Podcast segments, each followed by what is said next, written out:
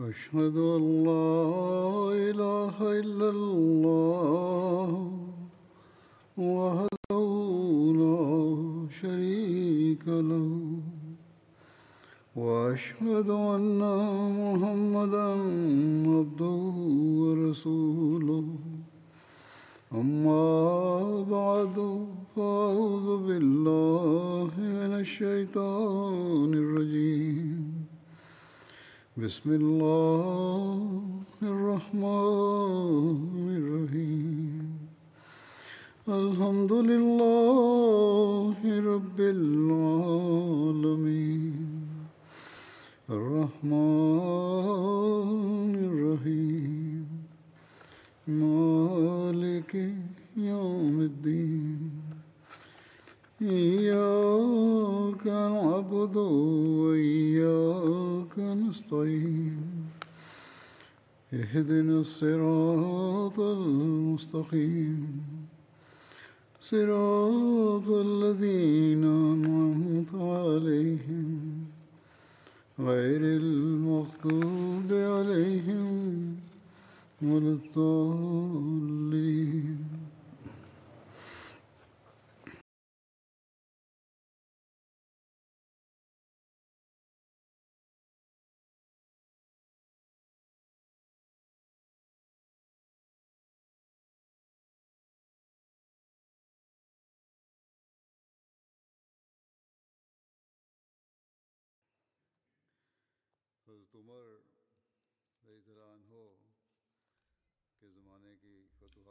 Hazrat amirulmuminin mwenyezi mungu amsaidie sana anasema nilikuwa nazungumzia ushindi zitokazo katika zama za hat umar raziallahu taala anhu. Mwandishi mmoja aliyeandika sera na historia ya hat umar raziallahu anhu aitwaye alama shibli numani akieleza kuhusu ushindi wa hat umar na sababu na vyanzo vyake anaandika ya kwamba maswali yataibuka mara moja moyoni mwa mwanahistoria ya kwamba wachache waishio majangwani kivipi walipindua utawala wa faras na roma? Je tukio hili lilikuwa ni la kipekee katika historia ya dunia? Kulikuwa na sababu gani? Je matukio hayo yanaweza kufananishwa na ushindi na mafanikio ya sikandar na changis khan? Yote yatokayo humo khalifa wa zama alikuwa na sehemu kiasi gani?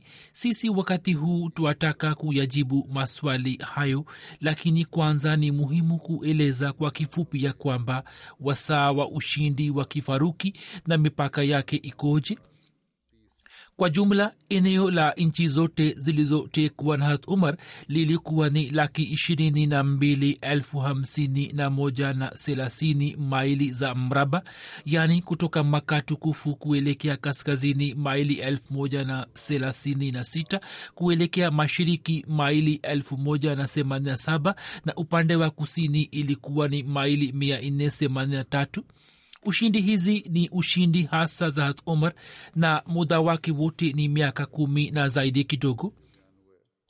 Hayo ni maelezo nitakayoyazungumzia sasa kwani kwa ajili ya kufahamu ushindi hizi ni muhimu kujua jambo hilo. Kwa vyovyote vile mimi naeleza ya kwamba kuhusu ushindi hizi wanahistoria wa ulaya wana rai na maoni gani? Jibu la swali la kwanza ambalo wanahistoria wa ulaya wamelitoa ni ya kwamba wakati ule tawala za faras na roma zote mbili zilikuwa zimeshakosa nguvu yaani zilikuwa zimeshafika kwenye kilele chake na ni kanuni ya kudra ya kwamba ilikuwa zianguke kisha wanasema ya kwamba katika faras baada ya khusru parwez nizamu ya utawala ilikuwa imevurugika kabisa kwani mtu mwenye uwezo wa kusimamia serikali alikuwa hakuwepo. Viongozi na wakuu wa serikali walikuwa wameanza kutengenezana njama na kwa sababu ya njama hizi mabadiliko yalikuwa yanatokea katika wafalme hivyo katika muda wa miaka mitatu minne tu utawala ulichukuliwa na wafalme sita saba na ukaanguka. Na sababu moja ni kwamba wanahistoria wa ulaya wanasema ya kuwa muda mchache kabla ya naushirwan zehebu la muzdakia lilikuwa limepata nguvu sana ambalo lilikuwa na fikra za ilhad na uungu itikadi za zehebu hili zilikuwa ni hizi ya kwamba ubahili na hitilafu zingine ziondolewe mioyoni mwa watu na mwanamke na vitu vingine vitaachwe miliki ya wote. Yaani hakukuwa na heshima yoyote ya mwanamke ili dini itakasike na iwe safi. Hiyo ilikuwa nadharia yao na kwa wengine huo ulikuwa mpango wa kijamii ambao kusudio lake lilikuwa ni kusafisha dini ya kizartasht. Japokuwa nausherwan alikuwa ameikandamiza dini hiyo kwa upanga lakini hakuweza kuifuta kabisa. Islam ilipofika faras watu wa dhehebu hilo wakawaona waislamu kama watetezi wao kwa sababu waislamu walikuwa hawaipingi dini na itikadi yao yoyote. Hiyo ni nadharia ya wanahistoria wa ulaya. Kisha yeye anaandika ya kwamba dhehebu la nasturi la wakristo ambalo lilikuwa halipati uhifadhi katika serikali nyingine likija chini ya kivuli cha islam likasalimika na zulma za wapinzani. Hivyo waislamu wakapata bure huruma na msaada wa madhehebu mawili makubwa utawala wa roma wenyewe ulikuwa umezofika na katika zama zile hitilafu baina ya ukristo na serikali ya roma zilikuwa zimefikia kileleni na kwa kuwa wakati ule dini ilikuwa na uwezo wa kuingilia kati katika nizamu ya utawala hivyo athari ya hitilafu hizi haikuishia hadi mawazo ya kidini pekee bali kwa sababu yake utawala wenyewe ulikuwa umezofika alama akikataza mtazamo huo wa wanahistoria wa ulaya anasema ya kwamba jibu hili ijapokuwa linazungumzia mambo fulani lakini yote yaliyoelezwa kwa asilimia kubwa yametiwa chumwi ambayo ni tabia makhsus ya ulaya bila shaka wakati ule tawala za fars na roma zilikuwa zimekosa nguvu lakini matokeo yake yangekuwa hivi kwamba tawala zile zisingeweza kupambana na utawala wenye nguvu sana na sio kwamba zikipambana na kaumu ya waarabu wasio na chochote zingekatika vipande vipande roma na faras zilikuwa mahiri katika fani za vita. Vitabu juu ya kanuni za vita vilivyoendikwa katika yunani ambavyo mpaka leo vipo vikaendelea kufuatwa na warumi kwa muda fulani na sambamba na hilo walikuwa na silaha za kutosha za aina aina na idadi ya majeshi ilikuwa haikupungua na zaidi ya hayo hawakuwa na kazi ya kwenda kuiteka nchi nyingine bali wakiwa katika nchi na ngome na mahandaki yao walikuwa na kazi ya kuilinda nchi yao. Muda mfupi kabla ya shambulizi la waislam katika zama za husro parwes ambayo ilikuwa muda wa maendeleo makubwa ya iran mfalme wa roma aliishambulia iran na akipata ushindi hatua kwa hatua akafika hadi asfahan. Majimbo ya siria ambayo wairani walikuwa wamenyanganya yeye akaiteka tena na akasimamisha nizamu kwa upya. Habari hii inaaminika ya kwamba utawala wa iran ulikuwa na nguvu kubwa sana hadi zama za husro parvez. Kutoka kifo cha husro parvez hadi kufikia shambulizi la kiislam kuna muda wa miaka mitatu minne tu. Katika muda huo mfupi kaumu hiyo na utawala huo wa zamani ungewezaje kuzofika? Isipokuwa kwa sababu ya mabadiliko ya wafalme nizamu ilikuwa imezofika lakini kwa kuwa katika viungo vya serikali yani hazina jeshi na watendaji walikuwa hawakupungua hivyo yazdgard alipochukua madaraka na watendaji wake wakajiboresha hapo wakapata heshima na nguvu kwa mara nyingine tena. Zehebu la muzdakia ijapokuwa lilikuwepo katika iran lakini katika historia hatupati habari yoyote inayosema kwamba wao waliwasaidia waislam pia hatupati habari kuhusu msaada wa zehebu la nasturi. Nasturi ni zehebu la wakristo ambalo lilikuwa na itikadi hii ya kwamba katika dhati ya isa kulikuwa na uungu na utu katika sura tofauti. Hata athari inayotokana na hitilafu za ukristo waandishi wa ulaya hawakuizungumzia kuhusu tukio lolote sasa angalieni hali ya warabuni majeshi yote yaliyokuwa yamejishughulisha katika vita za misri na iran na roma idadi yao kwa jumla haikufikia hadi laki moja hali ya ujuzi wa fani za vita ilikuwa hivi ya kwamba yermuk ilikuwa vita ya kwanza ambamo walipanga safu sawa na utaratibu wa tabia. Tabia wakati wa vita ilikuwa ni utaratibu fulani ambamo kamanda au mfalme anayeongoza kikosi anasimama katikati ya jeshi utaratibu huo unaitwa tabia mavazi ya chuma ngao joshen ambayo ni aina fulani ya ngao baktar sahani nne za chuma zinazofungwa juu ya kifua na mgongo na juu ya mapaja mawili glavu za chuma jehlam sehemu za chuma zilizowekwa juu ya kofia ya chuma na soksi ambayo zilikuwa sehemu za lazima za mavazi ya kila mwanajeshi wa irani ilhali waarabu walikuwa na ngao pekee ambayo mara nyingi ilikuwa ni ya ngozi. Wao walikuwa na vifaa vya chuma vya kujikinga na ikiwa waarabu walikuwa na chochote basi ilikuwa ni ya ngozi. Rakab badala ya chuma ilikuwa ni ya ubao. Katika silaha za vita kuhusu ghurz na kamand waarabu walikuwa hawajui chochote.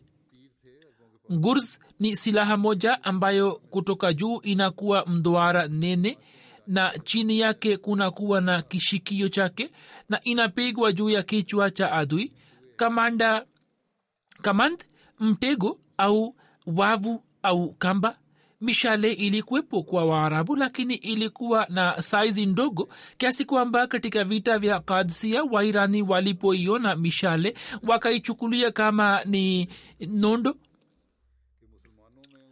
Alama sahib akieleza sababu zake za msingi anaandika ya kwamba sawa na rai yetu jibu lake hasa ni hili ya kwamba wakati ule kwa sababu ya mtume salallahu alehi wasallam jazba azma uimara na ushujaa na ushaziri ushujaa na ujasiri uliokuwa umepatikana kwa waislamu sifa ambazo hat umar alikuwa amezipa nguvu zaidi tawala za roma na faras hata katika zama zao zenye maendeleo hazikuwa na uwezo wa kupambana nazo. Isipokuwa kuna vitu vingine pia vilikuwa vimechangia si katika kujipatia serikali bali vikasaidia katika kusimamia mambo ya serikali. Na katika vita hivi na katika vitu hivi kitu cha juu kabisa kilikuwa ni ukweli na uaminifu wa waislam nchi iliyokuwa inatekwa watu wa huko walikuwa wakivutika na ukweli na uaminifu wa waislam kiasi kwamba licha ya kuwa na hitilafu katika dini walikuwa hawataki anguko la utawala wao kabla ya vita vya yarmuk waislam walipotoka kutoka wilaya za siria kwa ajili ya vita raia wote wa kristo wakasema ya kwamba mungu awaleteni tena katika nchi hii. Na mayahudi wakishika taurati mkononi wakasema kwamba maadamu tuko hai kaisari hawezi kuja hapa serikali ya warumi iliyokuwa katika siria na misri ilikuwa inatumia nguvu hivyo mapambano yaliyofanywa na warumi yakafanywa na serikali na jeshi ili hali wananchi hawakuwa pamoja nao. Waislam walipovunja nguvu ya serikali yao mbele hakukuwa na kizuizi chochote lakini hali ya iran ilikuwa ni tofauti. Huko chini ya serikali kulikuwa na machifu wakubwa wakubwa waliokuwa wamiliki wa wilaya na majimbo makubwa ambao si kwa ajili ya serikali bali walikuwa wanapigana vita kwa ajili yao. Ndio sababu ya kwamba hata baada ya kushinda makao makuu yake waislam wakakabiliana na vikwazo mbalimbali katika faras lakini hata huku pia wananchi wa kawaida hawakuja kupigana na waislamu bali wakatoa msaada katika kusimamia serikali.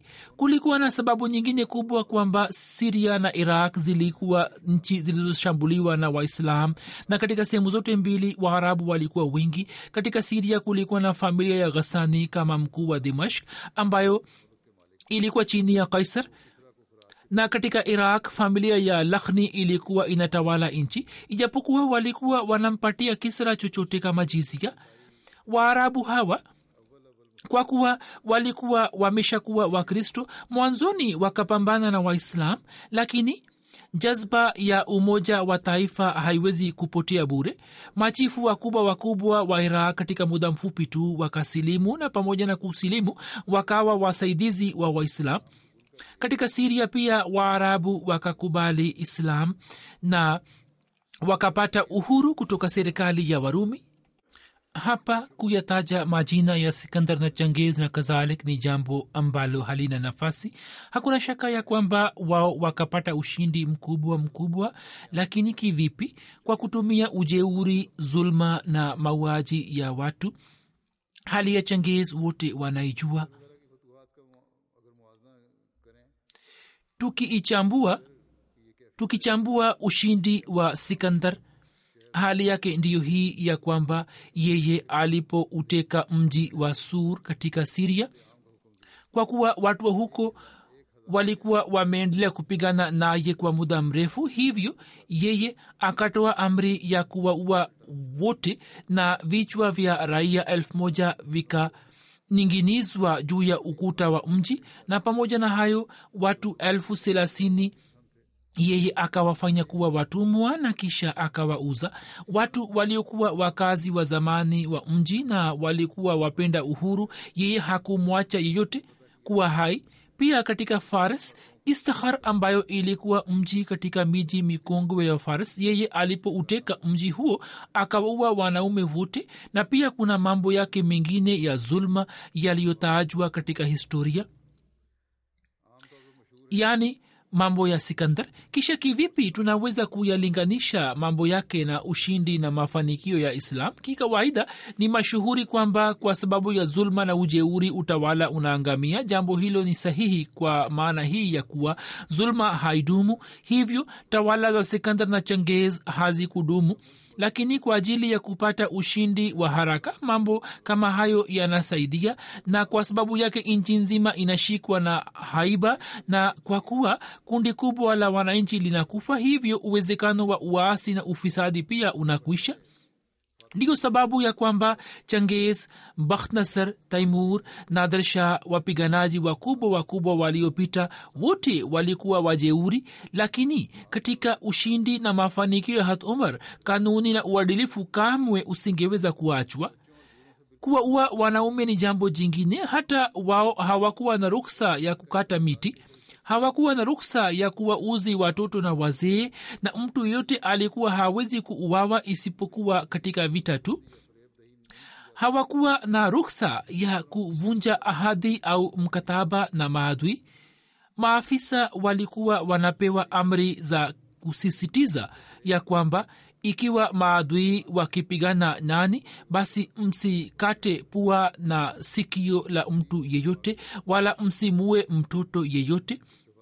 Watu baada ya kuonyesha utii waliokuwa wanafanya uasi wakikubali utii tena walikuwa wanasamehewa mpaka watu wa arbasus wakikubali utii kwa mara tatu kisha wakafanya uasi arbasus ni jina la mji unaopatikana juu ya mpaka wa mwisho wa siria ambao mpaka wake ulikuwa umeungana na asia kuchak.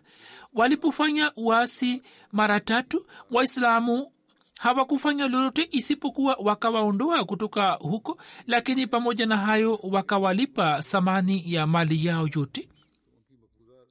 Kisha yeye anaandika ya kwamba kama walikuwa wamewaondoa mayahudi wa khaibar kwa sababu ya kosa lao la uasi na njama walikuwa wamewalipa malipo ya ardhi yao na wilaya zilikuwa zimepewa amri ya kwamba watu hawa wasaidiwe njiani kwa namna zote na wakiishi katika mji fulani basi kwa mwaka mmoja jizia isichukuliwe kutoka kwao. Kisha anaandika ya kwamba watu wanaozungumzia ushindi wa watu wengine dhidi ya ushindi wa hat umar watu hawa wahojiwe na waulizwe ya kwamba katika dunia hii ni mtawala gani ambaye pamoja na kanuni na usuli na uvumilivu vote ameiteka sehemu ndogo ya ardhi ya wengine? Na jingine ni kwamba sikandar na changez wenyewe muda wote walikuwa wakishiriki katika vita na walikuwa wakiongoza jeshi lao kama makamanda na kwa sababu ya uwepo wao jeshi lilikuwa linapata kamanda mahiri na pia jeshi lilikuwa likipata nguvu na ujasiri wa kujitolea juu ya makamanda wao. Hat umar raziallahu taala anhu katika muda wote wa ukhalifa wake hakushiriki katika vita hata mara moja majeshi yalikuwa yanafanya kazi kote kote isipokuwa uongozi wa jeshi ulikuwa ukibaki mkononi mwa hat omar. Kuna tofauti nyingine kubwa na wazi ndiyo hii ya kwamba ushindi wa sikandar na kadhalik zilikuwa ni kama mavingu yapitayo yametanda na yakaondoka. Nchi walizoziteka wao humo hawakuanzisha nizamu yote ya serikali lakini kinyume chake kulikuwa na kawaida ya hat umar faruk ya kwamba nchi zilizotekwa wakati ule hata leo baada ya kupita miaka elfu moja na mia tatu zipo chini ya islam. Na hata katika zama za hazrat umar nizamu zote za msingi za kuendesha nchi zilikuwa zimeanzishwa huko. Kisha akieleza sifa makhsus na mchango maalum katika ushindi na mafanikio ya hat umar raziallahu taala anhu anaandika ya kwamba jibu la swali la mwisho ambalo linatolewa na watu, wa kwa, watu ya kwamba katika ushindi na mafanikio khalifa wazama hakuwa na mchango wake mkubwa bali kwa sababu ya azma na jazba ya wakati ule ushindi na mafanikio yalikuwa yamepatikana. Yeye anasema kwamba sawa na rai yetu hilo si sahihi. Yani jibu hilo sio sahihi katika zama za hat usman hat ali waislamu walikwepo lakini matokeo gani yakatokea? Jazba na azma bila shaka ni nguvu kubwa lakini nguvu hizi zinaweza kusaidia pale ambapo mwenye kuzitumia pia awepo na awe na jazba na nguvu. Hakuna haja ya kukisia au kutengeneza dalili bali matukio yenyewe yanaweza kutoa uamuzi na ushahidi kwa kusoma maelezo ya kina ya ushindi tunapata kuelewa kuwa jeshi zima lilikuwa likifanya kazi kwa amri za omar na nizamu na uimara wa jeshi ulitokana na siasa na fikra zake utaratibu wa jeshi mazoezi yake ujenzi wa kambi ufugaji wa farasi ufugaji wa farasi ulinzi wa ngome sawa na msimu wa kipupwe na kiangazi kupanga muda wa kushambulia na kubadilisha vikosi mpango wa kuendika ripoti uteuzi wa maafisa wa jeshi utumiaji wa silaha za kubomoa ngome na mambo mengi mengine. Hayo yote yalikuwa uvumbuzi wa hat umar anhu na kisha akayaendeleza kwa nguvu za ajabu kabisa. Hiyo ni sifa makhsus ya umar katika ushindi wa iraq hat umar raziallahu anhu kwa hakika alikuwa amesimamia mwenyewe mambo yote ya jeshi. Jeshi lilipotoka madina alikuwa amelipangia kila hatua bali hata njia pia ya kwamba mtapita njia fulani na fulani na mtafanya hivi na vile na alikuwa anawatumia amri katika maandishi. Jeshi lilipofika karibu na kadsia akawatumia ramani na kuhusu utaratibu na upangaji wa safu zake akawatumia miongozo mbalimbali. Maafisa waliokuwa wakiteuliwa kwa kazi fulani walikuwa wakiteuliwa kwa amri zake. Katika tarikh tabri mkiangalia matukio ya iraq mtaweza kuona wazi ya kwamba kamanda mmoja mkubwa anasimamia jeshi lake akiwa mbali na kila hatua inayochukuliwa inachukuliwa kwa amri zake mapigano yote hayo yatokayo katika muda wa miaka kumi kuna nyakati mbili zenye hatari sana.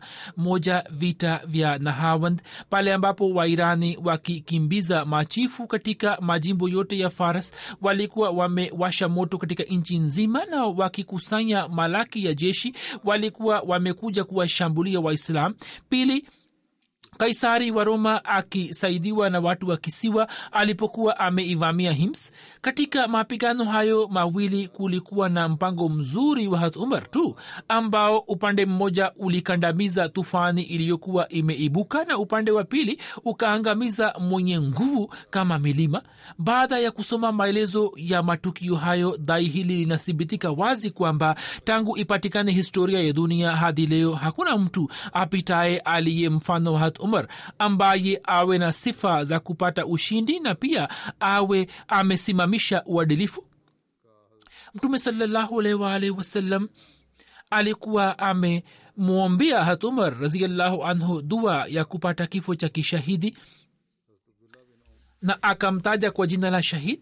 Hat abdullah bin umar raziallahu anhu anasimulia ya kwamba safari moja mtume salallahu alehi wasallam alimwona hat umar katika mawazi meupe.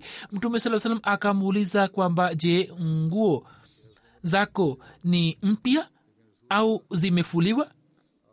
Ibni umar anasema sikumbuki kwamba hat umar akajibu nini lakini mtume salallahu alehi wasalam akimwombea akasema va mavazi mapya na uishi maisha mazuri na upate mauti ya kishahidi. Na hat ibn umar anasema nafikiri mtume saa alisema ya kwamba allah akujalie kiburudisho cha macho katika dunia na akhira hat anas bin malik raziallahu anhu anasimulia ya kwamba mtume salallahu alehi wasallam hat abubakar sidik hat umar na hat usman walipanda mlima wa ohd nao ukaanza kutikisika mtume saa salam akasema ohod tulia. Kuna nabii na sidik na shahid juu yako.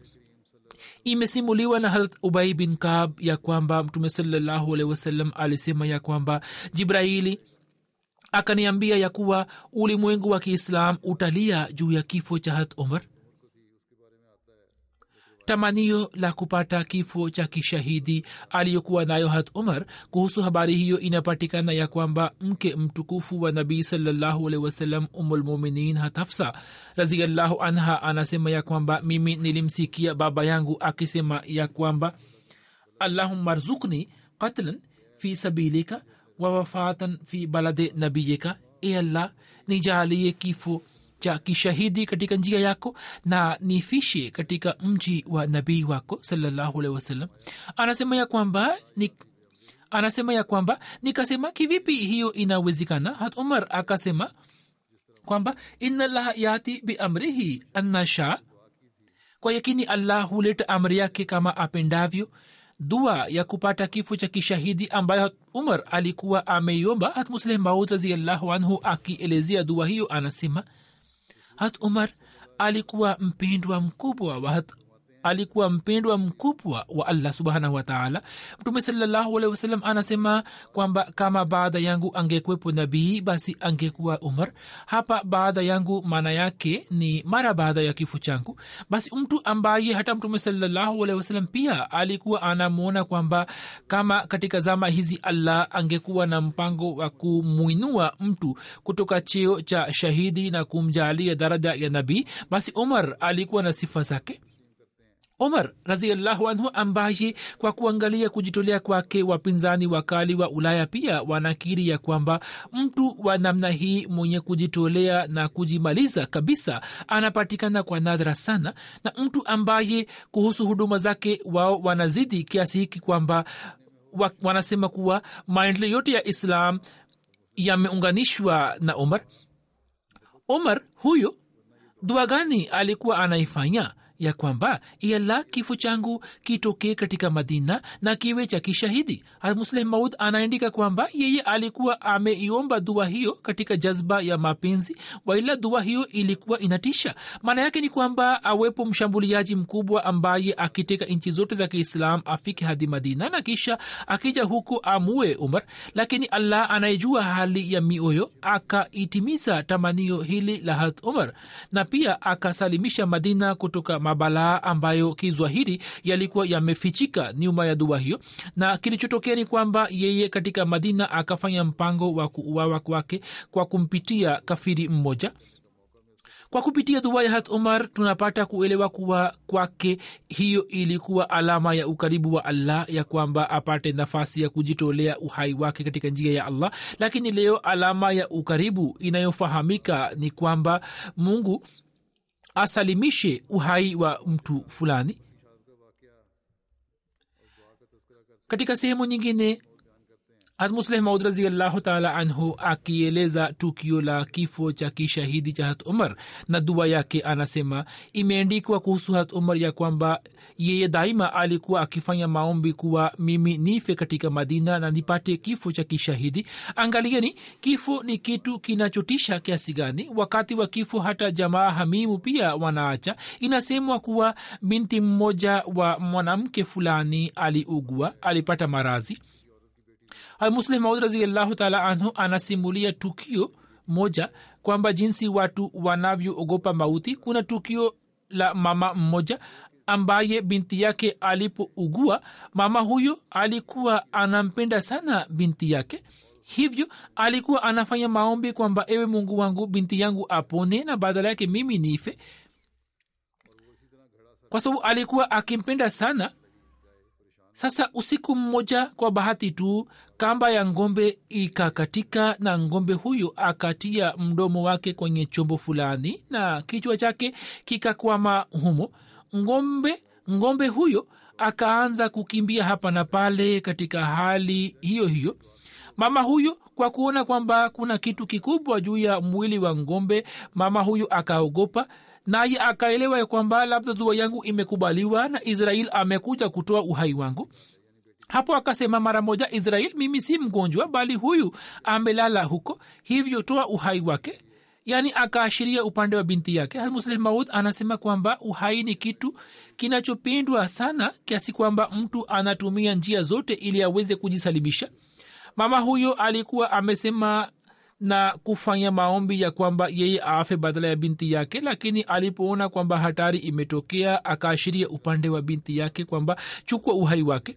Anasema ya kwamba mtu anafanya juu chini ili aweze kujisalimisha hadi akipata matibabu anafulia vibaya. Lakini masohaba watukufu walikuwa na tamani ya kutoa uhai huo huo katika njia ya allah. Mpaka umar alikuwa akifanya maombi kwamba mimi nijaaliwe kifo cha kishahidi katika madina muslim maud anasema mimi ninafikiri ya kuwa dua hiyo ya hasumar ilikuwa inatisha kiasi gani ambayo maana yake ni kwamba maadui waje kuvamia madina na katika mitaa yake wamue shahidi hatumar lakini mwenyezi mungu akakubali dua yake katika rangi nyingine naye akauawa na mtu aliyekuwa anajiita kuwa muislam katika medina. Inasemekana kuwa muaji wake alikuwa kafiri lakini sehemu nyingine riwaya zingine zinasema kwamba labda alikuwa anaitwa muislamu. Lakini habari inayoaminika zaidi ni kwamba yeye alikuwa kafiri. Raziallahu pia amesema kwamba alikuwa kafiri. Sehemu nyingine amesema kwamba alikuwa anajiita kuwa muislamu ilhali kwa wingine mtu huyo hakuwa muislamu. Na hata pia mwenyewe ameandika hivi kwamba mtu huyo hakuwa muislamu bali alikuwa mtumwa ambaye akawa sababu ya kumua hat umar. Mambo anayotaka mtu mwenyewe yatokee kwa ajili yake yanakuwa si shida kwake. Huzur alikuwa ameeleza maelezo hayo kwenye hutuba yake moja kuhusu kifo cha kishahidi cha hat omar kuna ruya za maswahaba watukufu. Hat abdullah hat abu burda anasimulia kutoka kwa babake ya kwamba hat auf bin malik aliona ndoto moja ya kwamba watu wamekusanywa katika uwanja mmoja ambao mmoja wao ni mrefu kuliko wingine mimi nikauliza huyu ni nani? Wakasema huyu ni umar bin khatab nikasema kwa nini yeye ni mrefu kuliko wingine wakasema yeye ana sifa tatu.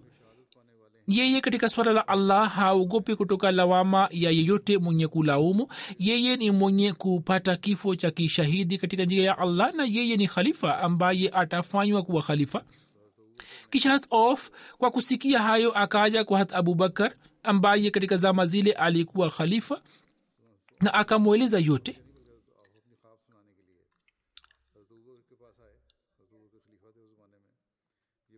Akaja kumsimulia hata abubakar ndoto yake na akamweleza yote akamweleza yote. Hata abubakar akamwita hata umar na akampatia bishara na akamwambia hatof kwamba simulia ndoto yako. Msimuliaji anasema kwamba pale niliposema kuwa yeye atafanywa kuwa khalifa hat umar akamkaribia na akamnyamazisha kwani hilo ni tukio la maisha ya hat abubakar. Kisha hat umar alipochaguliwa kuwa khalifa akaelekea siria alikuwa anatoa hutuba ndipo akamwona hat of na akamwita na akampandisha juu ya mimbari na akamwambia kwamba sasa simulia ndoto yako. Ye akasimulia ndoto yake hapo hat umar akasema ama kuhusu swala hili ya kuwa mimi katika mambo ya allah siogopi lawama ya mtu yote mwenye kulaumu basi mimi nina imani kwamba allah atanijaalia miongoni mwa watu hawa. Ama kuhusu jambo hili ya kuwa mimi nitafanywa kuwa khalifa basi mimi nimeshachaguliwa kuwa khalifa na namwomba allah kwamba kile alichonikabidhi anisaidie katika kutekeleza wajibu wangu. Na ama jambo lisemalo kuwa mimi nitauawa shahidi mimi nawezaje kupata kifo cha kishahidi? Mimi naishi katika kisiwa cha uharabuni na sipigani vita na watu walio pembezoni mwangu. Kisha akasema mungu akipenda yeye ataileta shahada hiyo. Yani kizwahiri hali ni tofauti lakini allah akipenda anaweza kuleta hali hiyo imesimuliwa na hat anas bin malik raziallahu anhu ya kwamba abu musa ashari anasimulia ya kuwa mimi niliona katika ruya ya kuwa nimechagua njia nyingi kisha zote zikafutika. Isipokuwa njia moja tu ikabaki mimi nikaanza kutembea juu yake hadi nikafika mlimani nikaona kwamba mtume salallahu alehi yupo juu yake na hat abubakar sidik amesimama upande mmoja na anamwita hat umar kwamba yeye pia aje huko hapo nikasema moyoni kwamba inna lillahi wa inna ilaihi rajiun. Wallahi amirulmuminin amekufa. Hat anas anasema kwamba nika mwambia je hutamwindikia hat umar ruya yako hiyo? Ye akasema kwamba mimi siwezi kumpatia hat umar habari ya kifo chake. Imesimuliwa na said bin abu hilal ya kwamba siku ya ijumaa hat umar aliwahutubia watu yeye alimhimidia allah kisha akasema kwamba ini watu mimi nimeonyeshwa ndoto na kutokana na ndoto hiyo mimi naona muda wa kifo changu ni karibu. Nikaona kwamba kuna kuku mwekundu ambaye amenipiga mara mbili. Hivyo nikamweleza asmaa binti umes ruya hiyo. Yeye akaniambia na akatoa utabiri kwamba mtu fulani kutoka waajemi ataniua kuhusu tukio la kifo cha kishahidi cha hat omar imeendikwa kwamba siku gani hat omar akashambuliwa na akazikwa siku gani? Kuhusiana na habari hizi kuna riwaya mbalimbali. Imeendikwa katika tabakati kubra ya kwamba siku ya jumatano hat omar akashambuliwa na siku ya alhamis akafariki dunia.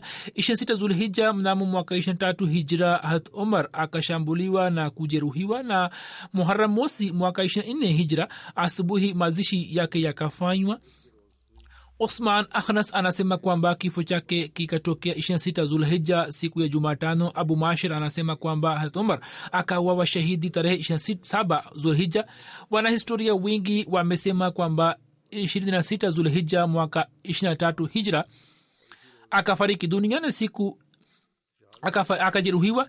Na muharam mosi mwaka ishirina nne hijra akafariki dunia na siku ile ile akazikwa maelezo ya tukio la shahada limeelezwa katika bukhari kama hivi. Amar bin maimun anasema kwamba mimi siku chache kabla ya kujeruhiwa kwa hat umar nikamwona katika madina. Yeye alisimama karibu na huzefa bin yaman na usman bin hanif na akawaambia ya kwamba kwa ajili ya mashamba ya iraq mliyokabiziwa mipango yake mmefanya nini kuhusu mipango ile? Je mna wasiwasi hizi kwamba mmeweka kodi juu ya ardhi ile ambayo ardhi ile haina uwezo wake? Wao wakasema kwamba sisi tumeweka kodi sawa na uwezo wa ardhi yaani ardhi ile ina uwezo wa kutoa mavuno na hatujaweka kitu cha ziada juu yake.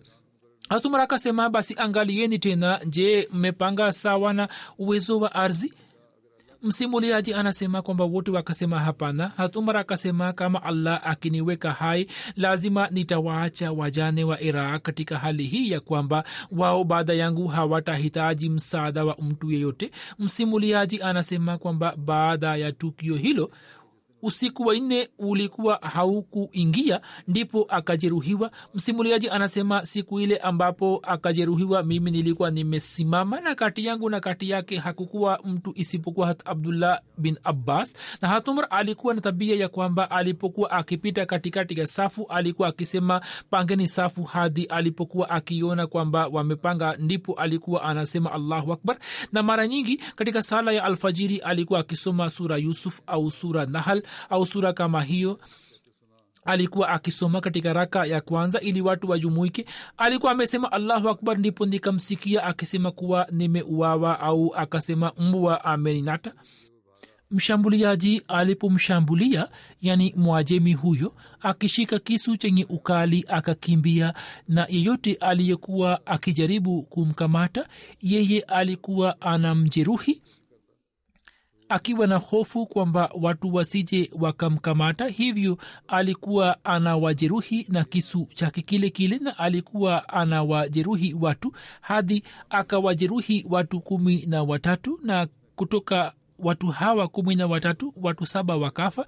Muislamu mmoja alipoona hali hiyo akamtupia koti katika bukhari neno la burnas limetumika ambalo maana yake ni kitambaa kinachokuwa na sehemu ya kufunika kichwa yaani kanzu ndefu ikiwa na kofia kwa pamoja kofia ndefu pia ni burnas yeye akatupa koti ile juu yake alipopata yakini kwamba sasa yeye amekamatwa hapo akajiua na hat umar akashika mkono wa hat abdurahman bin auf na akamsogeza mbele. Msimuriaji anasema watu waliokuwa karibu na hat umar wakaona kile nilichoona mimi na waliokuwa pembezoni mwa msikiti walikuwa hawajui chochote isipokuwa walipoona sauti ya hat umar imekatika kusikia. Hapo wakaanza kusema subhanallah subhanallah. Abdurahman bin auf akawasilisha sala fupi kisha alipomaliza swala hasumar akasema ibni abbas angalia ni nani aliyeniua. Hata ibni abbas akaenda kuzunguka kwa muda kisha akaja na akasema kwamba mtumwa wa mughira. Hat umar akasema yule aliyefundi ibni abbas akasema ndiyo. Hatumara akasema allah amwangamize. Mimi nilikuwa nimetoa amri ya kumtendea kwa wema. Na mshukuru allah ya kwamba allah hakunipatia mauti kwa mkono wa mtu anayedai kuwa muislamu. Hata hapa pia inathibitika ya kwamba yeye hakuwa muislamu.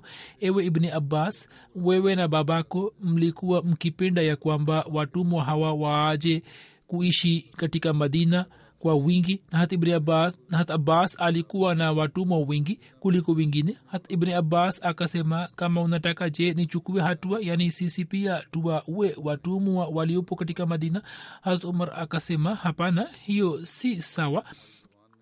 Na akasema kwamba hasa katika wakati huu pale ambapo wanaongea katika lugha yenu na wakielekea kibla yenu wanaswali swala na wanafanya hija kama nyini walikwepo watumwa wengi waliokuwa wamesilimu.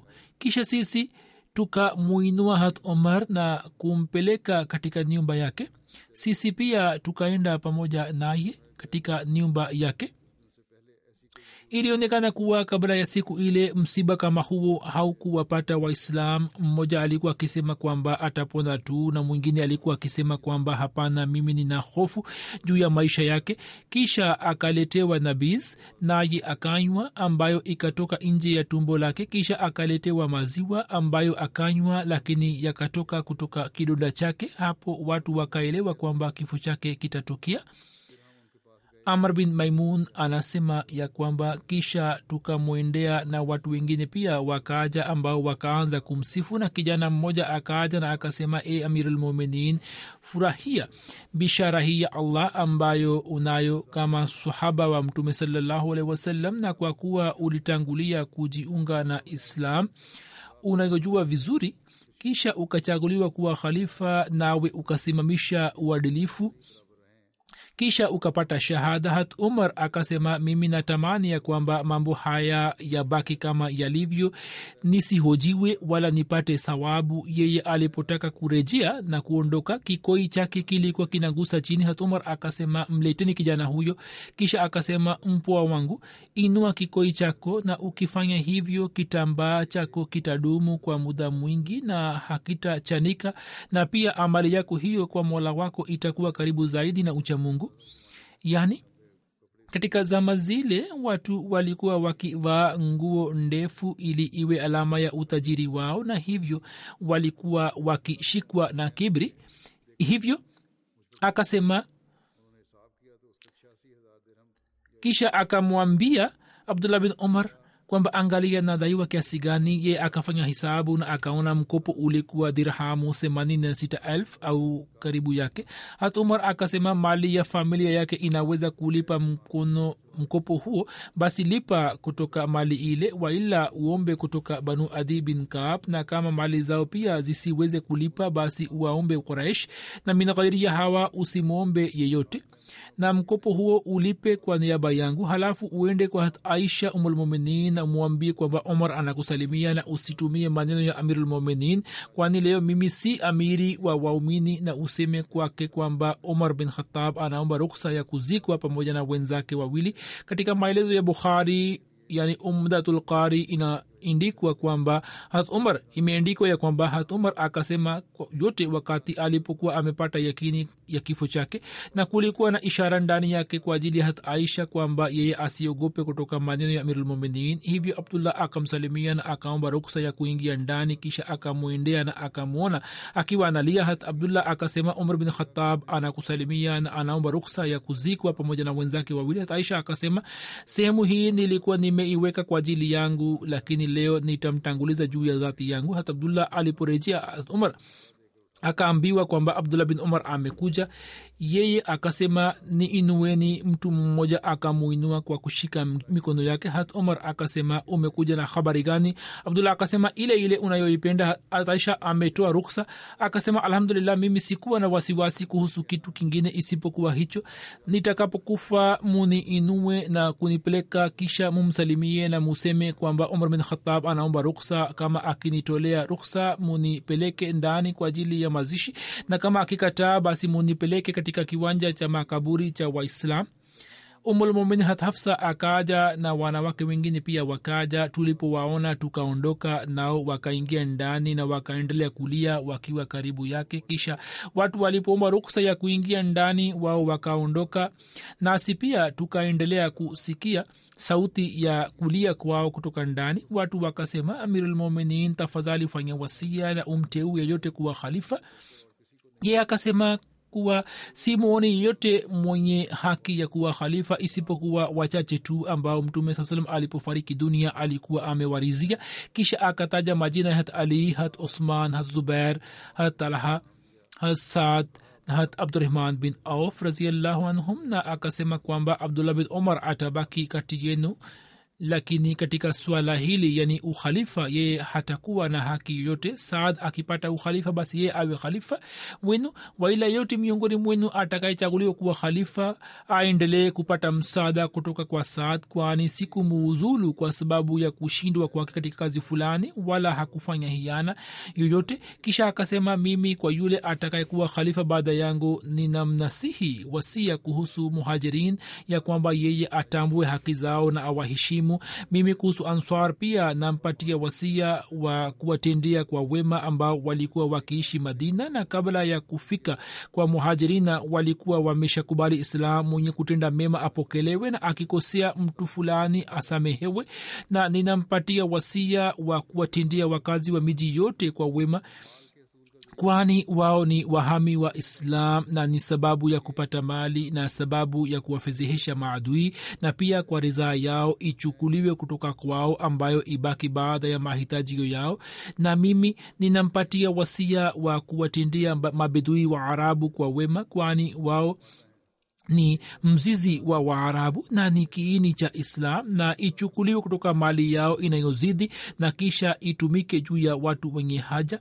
Na mimi ninamnasihi kuhusu ahadi ya allah na ahadi ya mtume wake ya kwamba ahadi zao zitimizwe kwa ajili yao na kwa ajili ya kuzilinda vita ipiganwe na watu wasikalifishwe zaidi ya uwezo wao.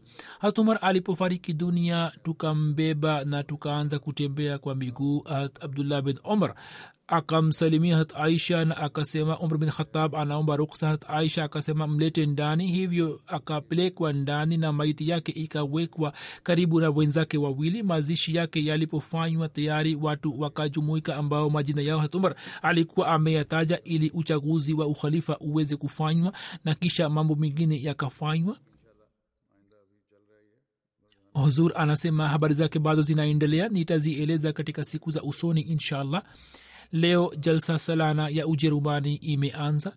Mwenyezi mungu aibariki sana na awajalie wanajumuiya wengi wa ujerumani kunufaika nayo. Mkutano huo ni wa siku mbili. Kesho inshallah muda wa jioni saa tisa na nusu sawa na majira ya hapa. Katika kikao cha mwisho nitatoa hutuba ambayo itarushwa juu ya mta mubashara na pia vipindi vingine vya jalsa kuna live streaming inayoendelea kufanywa kwa ajili ya wajerumani ambao wanaweza kuangalia. Hivyo wanajumuia wajitahidi kupata faida zaidi na zaidi. Baada ya swala nitasalisha jeneza mbili za ghaibu. Pia nieleze habari zake. Jeneza ya kwanza ni ya kamarudin saheb mbashiri wa jumuiya indonesia ambaye siku za nyuma alikuwa amefariki dunia akiwa na umri wa miaka sitini na mitano. Ina lillahi wa inalahi rajiun. Mwaka elfu moja mia tisa sabini na mbili akiwa na umri wa miaka kumi na mitano alikuwa amefanya baiati na baada ya masomo ya awali akatoa maisha yake wakfu kwa ajili ya kuitumikia dini kisha akaenda kusoma masomo ya dini nchini pakistan juni thelathini mwaka elfu moja mia tisa themanini na sita akapata shahada ya shahid na julai themanini na sita akateuliwa kama mbashiri.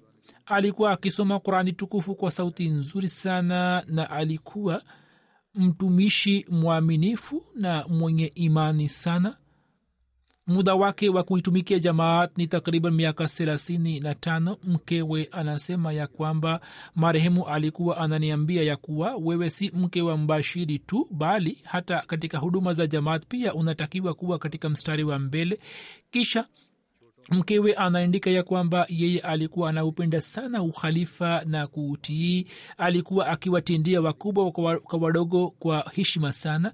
Kila alipokuwa akiongea na mwanajumuia yote alikuwa akimsihi kuipenda jamaat na kushikamana nayo kwa ikhlasi na alikuwa akiwapa hamasa ya kufanya kazi zaidi ya jamaat. Kila alipokuwa akikutana na mtu asiye mwanajamaat alikuwa anamhubiri na alikuwa akiongea naye kwa mapenzi makubwa na kwa moyo wake wote hadi watu walikuwa wanarizika. Katika marazi yake pia alikuwa akiamka saa moja na nusu au mpaka saa mbili kabla ya alfajiri na alikuwa akiswali tahajud na kusoma kurani tukufu. Kisha maadamu alikuwa na uwezo akaendelea kuja misikitini kwa miguu. Kuna mwanaye ambaye ni mbashiri wa jumuiya na ni mwalimu wa jamia ahmad indonesia umr faruk sahib. Anasema kwamba akiwa nyumbani na hata alipokuwa nje pia akiwa anatembea saa nyingine alikuwa anasoma sehemu fulani ya kurani tukufu kwa sauti nzuri. Pia marehemu alifanya kazi ya kutafsiri vitabu vya hatmasihi maulsalam na kupitia miswada yake. Hasa alipokuwa akitafsiri alikuwa akisoma sana kasida. Alipokuwa akisimulia matukio ya maisha ya mtume saa salam macho yake yalikuwa yakijaa machozi. Anasema mara nyingi alikuwa ananiambia kuhusu kujitolea kwa wanajumuiya na hali za mateso yao na pia alikuwa akieleza uzoefu wake uzoefu wake binafsi jinsi yeye alivyovumilia mateso yote. Kuna mwanaye mdogo zafula khan anasema baba alikuwa na azma imara mwenye ujasiri mkubwa aliishi maisha ya kawaida sana na daima alikuwa anapenda hali ya kurizika kwa kile alichonacho. Allah amghofirie na amrehemu na ampandishe katika daraja. Jeneza inayofuata ni ya bi sabiha harun sahiba mke wa sultan harun khan sahib ambaye siku za nyuma akiwa na umri wa miaka sabini ya mitatu alifariki dunia katika inalillahi wainarajiun wa ina rajiun katika familia ya sabi harun sahiba jumuiya ilikuwa imepatikana kwa kumpitia babake ambaye akifanya utafiti mwenyewe na akiwa na umri wa miaka kumi na minane alikuwa amefanya bayati ya musleh maut raziallahu anhu kisha baba yake kisha babu yake pia akafanya bayat. Allah alikuwa amemjaalia vijana watatu na mabinti watatu. Kijana wake mmoja ni mwanamkwe wa hatklim rahimullahu taala mwana wake mkubwa sultan muhammad khan anasema ya kwamba mtoto mkubwa wa mama yangu alifariki dunia akiwa na umri wa miaka miwili. Hatmsalis rahimullahu taala wakati wa mazishi yake akasema kwamba allah atakujalia mtoto mbadala wake ambaye atakuwa mzuri sana na atapata umri mrefu.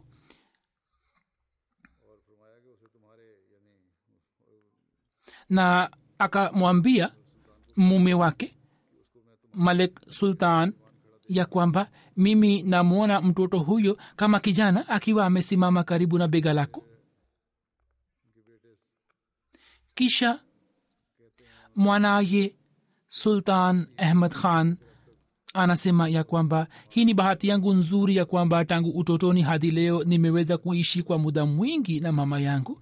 Mama yetu alikuwa mwenye kutupenda sana na kuvumilia makosa yetu alikuwa hamsingizii yeyote.